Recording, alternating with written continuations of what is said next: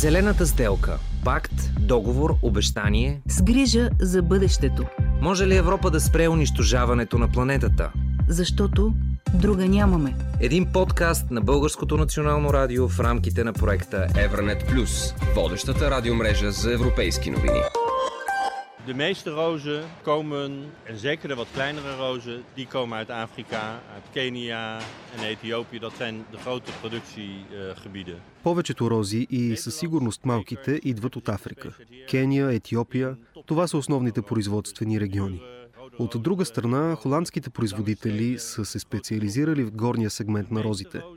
По-скъпите червени или бели рози с дълги стъбла и големи пъпки, но повечето рози идват от Африка. След това те кацат в Скипхол или в Лиеж, или в Маастрихт, или в Брюксел, защото Скипхол не разполага с достатъчно капацитет, за да превози всички цветя. И тогава повечето цветя се събират тук. Това е най-важният център. Цветята се съхраняват при ниски температури, за да се запази доброто им качество.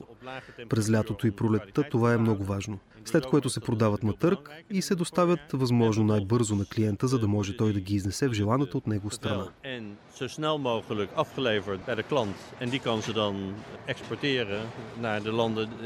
willen.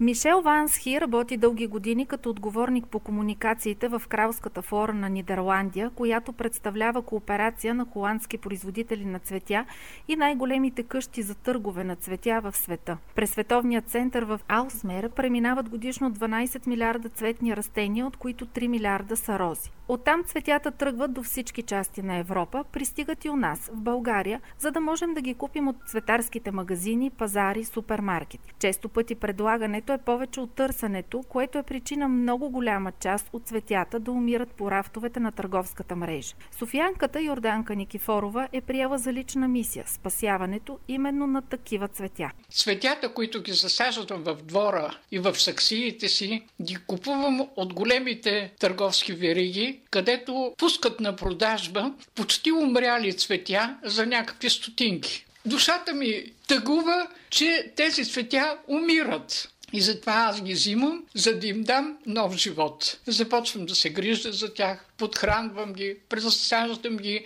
и когато видя, че от едно цвете, което беше готово да отиде в контейнера за буклук, аз му дала нов живот. И този живот радва не само мен, радва и съседи, радва и приятели, които посещават думът ми. Това е една нова енергия, един нов живот, даден на нещо, което щеше да отиде да изгние в буклук. Цветята, които се произвеждат от оранжериите, вероятно са много огромно количество и не за всяко цвете се намира собственик, който да го закупи. И за това стига така, че много голяма част от цветята умират. И защо е така? Се направи някаква равносметка какво се продава и какво да се произведе. И това, което не може да намери своя собственик нов, да продължи да го отглежда, може би да се даряват някъде. Дали по домове, дали в някакви паркови градини, да не отиват в кофите за буклук. То е живо. Когато иска една пъпка да цъфне, тя всеки изминат ден ти говори, че скоро, скоро ще се разцъфне и ще стане едно красиво цвете. И затова е необходимо тези светя да не се допускат така, че да умират. Не подарявайте рязан цвят, подарете саксийно цвете, защото това саксийно цвете, то е дълголетно. То ще радва този дом години наред. Цветята, дърветата и зелените растения са белите дробове на планетата ни. Не можем да говорим за опазването й без да се грижим за тази толкова важна и красива зелена вселена. Вселена, която отдавна се е превърнала в бизнес, но красив и достъпен за всеки. Аранжирането на зелена градска и домашна среда не би било възможно без експертите, които работят в тази посока. Татяна Бояджиева е ландшафтен архитект, и председател на Асоциацията на производителите на декоративни растения в България и споделя с нас дългогодишният си опит и ни разказва за разнообразието на растителните видове. Изключително разнообразие в производството на декоративни растения, които обхващат големи групи, каквито са многогодишните цветя, едногодишните цветя, храстите, били те листопадни, цъфтящи или вечно зелени, дърветата, които могат да бъдат пак листопадни или вечно зелени, цялата гама иголисни растения от най-големите дървета до стелещите се храсти,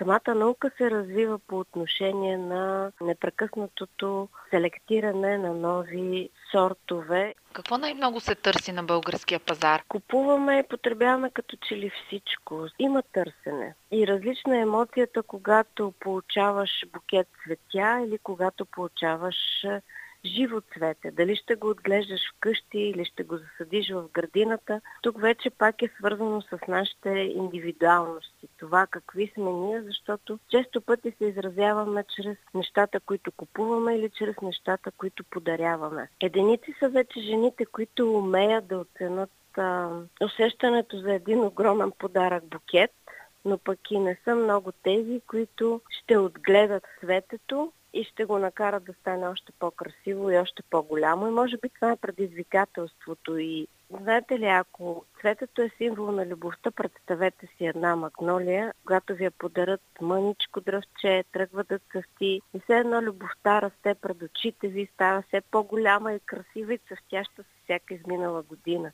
символите са различни. Но не е ли тук момента да променим и начина си на мислене и да мислим по-екологично, да мислим повече за нашата планета, за нашата природа, за нашата зелена среда, в която живеем? Доколко сме полезни именно на природата, купувайки примерно букет? Не е ли по-добре да си купим трайно растение зелено, което пък от друга страна ще ни се отблагодари, връщайки кислород в атмосферата? Действително, мислейки екологично и какво оставаме след себе си за нашите деца, бих казала, даже сме длъжни да посадим поне едно дърво в живота си. А при положение, че виждаме колко много се унищожава от природата, колко все по-големи площи се застрояват, едно дърво не е достатъчно за всеки един от нас. Кислорода действително се произвежда от растенията, от живите растения. Те са необходимост както вътре в домани, на балкона, в градината, в къщата наоколо или в блоковото пространство, защото растенията имат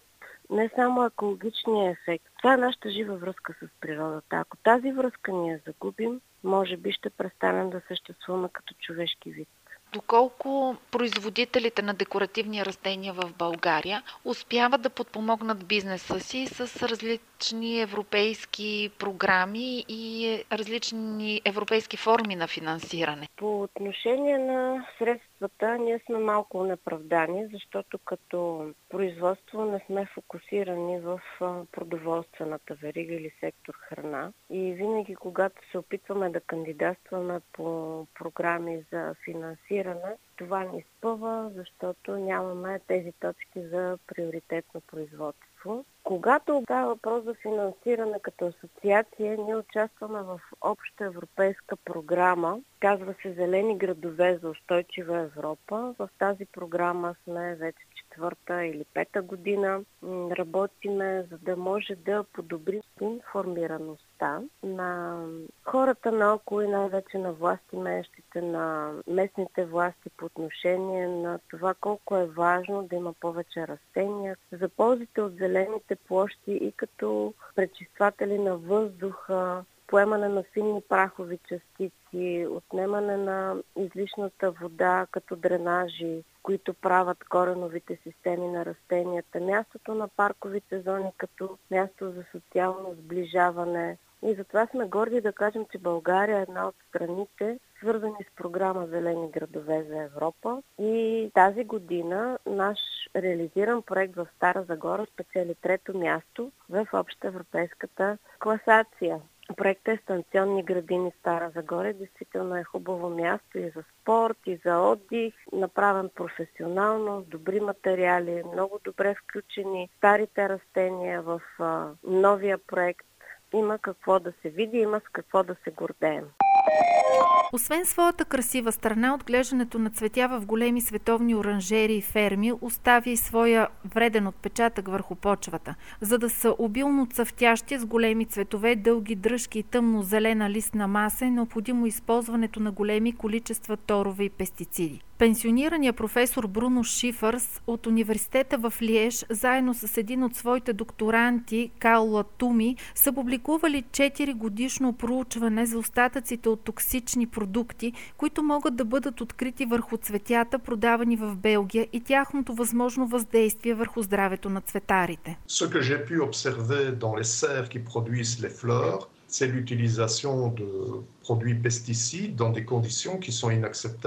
Това, което успях да наблюдавам в оранжериите, в които се произвеждат цветята, е използването на пестицидни продукти при неприемливи условия, а именно, например, пръскане на розите с фотосанитарни продукти, докато от другата страна на пътеката в същата оранжерия има работници, които са заети с брането на цветя.